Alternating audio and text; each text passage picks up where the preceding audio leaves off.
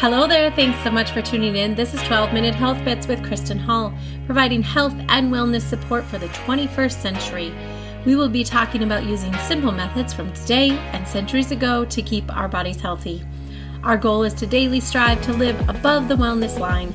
In this podcast, I will be giving you tips and tricks on how to daily make small changes to your life in order to keep your body well.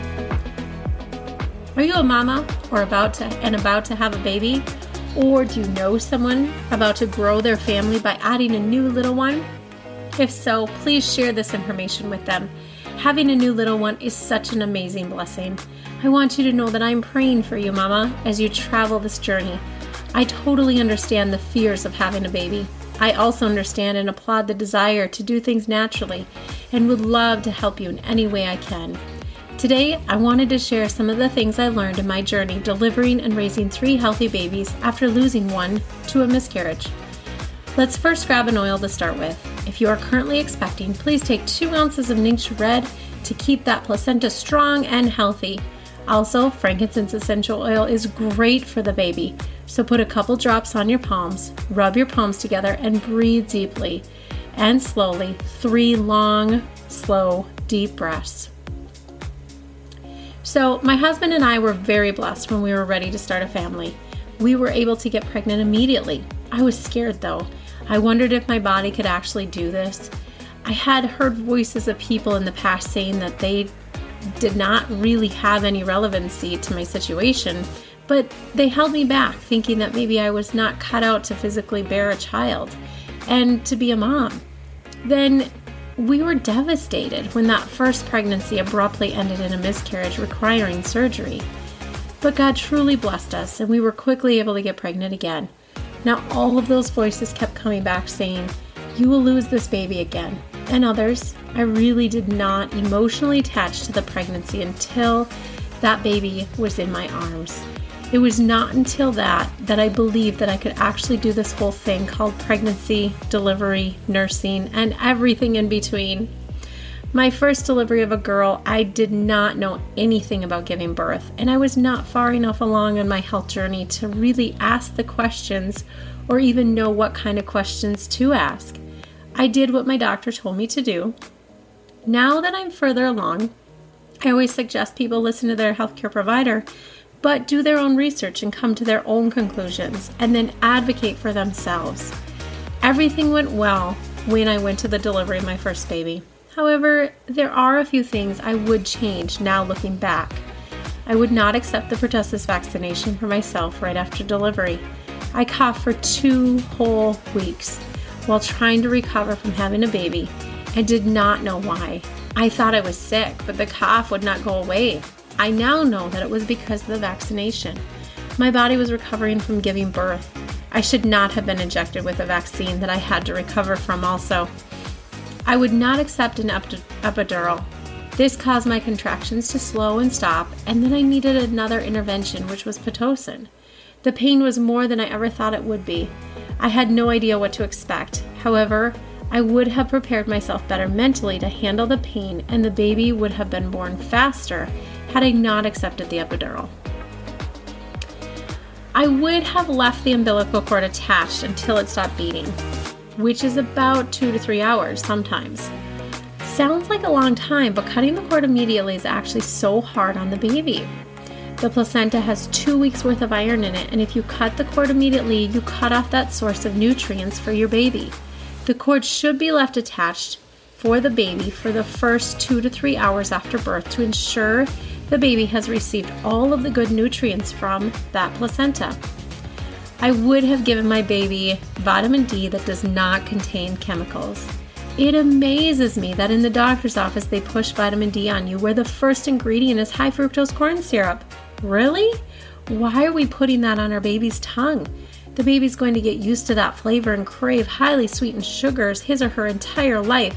Not to mention, high fructose corn syrup is a sugar that feeds carcinogenic properties in your body.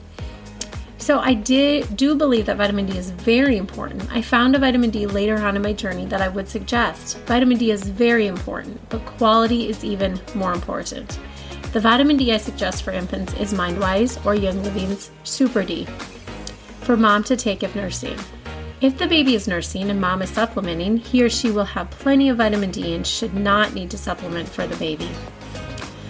I would have researched the vitamin K shot. The chances of low vitamin K being an issue are incredibly slim. The vitamin K shot is filled with many chemicals that are harmful for the baby, and the chances of needing the extra vitamin K do not outweigh the risk of a toxin injected in the baby immediately after birth. The vitamin K shot is given to the baby to avoid hemorrhaging if the baby would bleed after birth. However, the mother is able to supplement her diet with plenty of leafy greens and other vitamin K rich foods, this is not necessary. The shot also contains polysorbate 80, propylene glycol, and other known harmful carcinogens. Please visit the blog section on my website to see a great discussion on this. I would have done skin to skin contact immediately after birth. There should have been zero leg time between when the baby was born and when the baby was placed on my chest.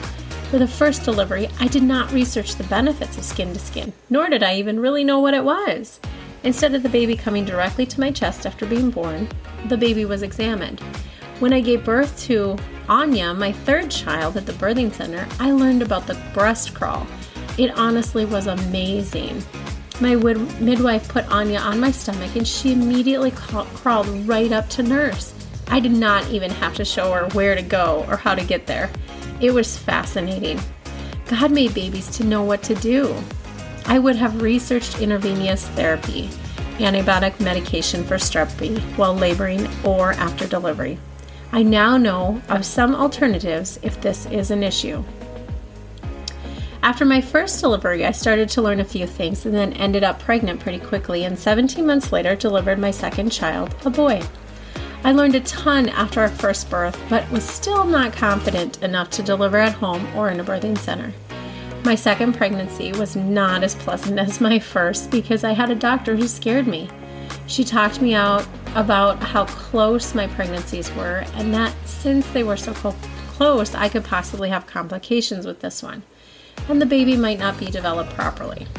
She ordered an extra ultrasound at 30 weeks, even though everything looked fine at the 20 week ultrasound just to make sure the baby was fine. I wish I would have denied this ultrasound. During the ultrasound, the doctor found that the baby, my little Wesley, was not developing from the neck down properly. She said, I'm not sure, but it looks as if his head is much larger than the rest of the body, which could mean a few things. She threw out some terms like mutations and midget, and it was incredibly disheartening.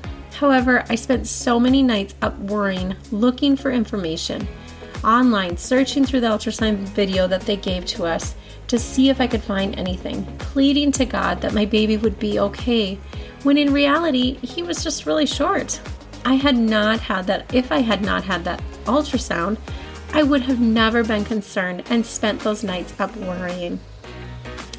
Also, my second delivery, my request to have the cord left attached was not honored, and the doctor cut it immediately. She apologized, but still, it was cut. There was nothing she was going to do to put it back together again. I also was coerced into getting the epidural again and needed Pitocin to keep laboring. So, my third pregnancy was the delivery of a beautiful little girl, and this one was by far my favorite birth story ever. I was confident. I did not have an overabundance of interventions. In fact, I actually had none because I knew I did not need them. I learned that God designed our bodies to do this, to give birth, and I should not be afraid of it. It took me two births and a ton of research to realize this. I gave birth to my third child, Anya, in a birthing center.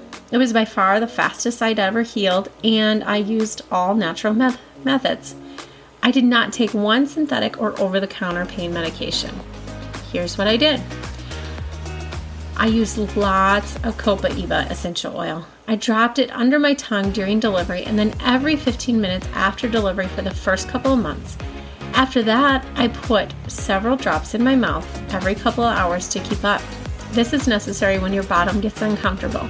It definitely takes the edge off, but you do have to use the Copaiba consistently.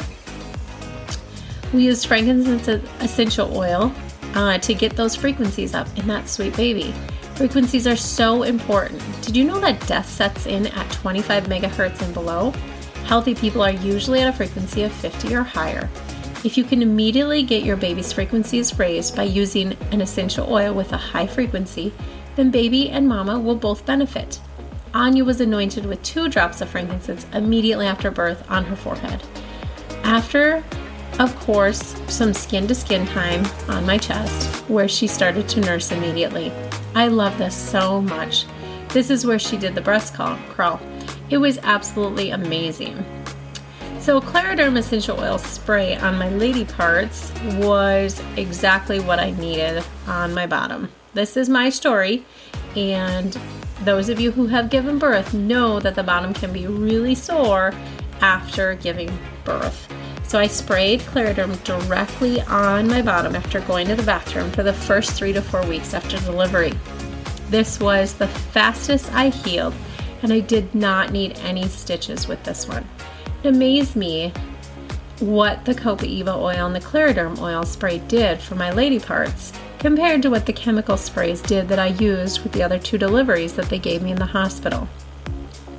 If I have a fourth pregnancy, I would definitely use Young Living's PD 80/20 to supplement lemon and supplement lemon essential oil and Digize to help with the horrible morning yucky feeling that comes when sometimes you are expecting.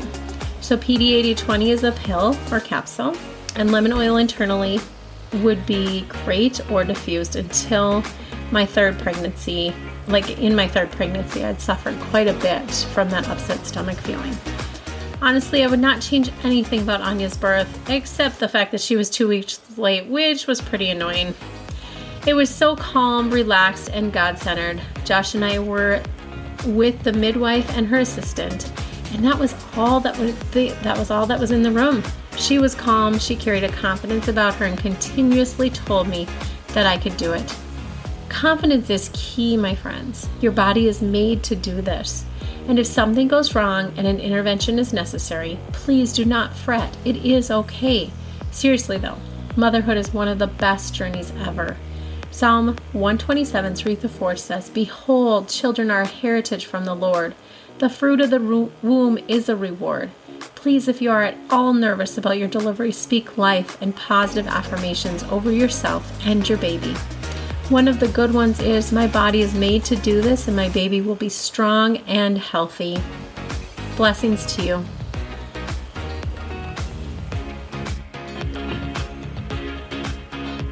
Thanks so much for tuning in. This is 12 Stones Health and Wellness. If you have an idea for an upcoming episode, send it my way. I would be happy to explore the topic. If you are interested in more information on becoming a member of my wellness team and receiving the benefits of synthetic chemical free living in your home, please talk to the person who shared this podcast with you or visit my website at www.12-stones.net.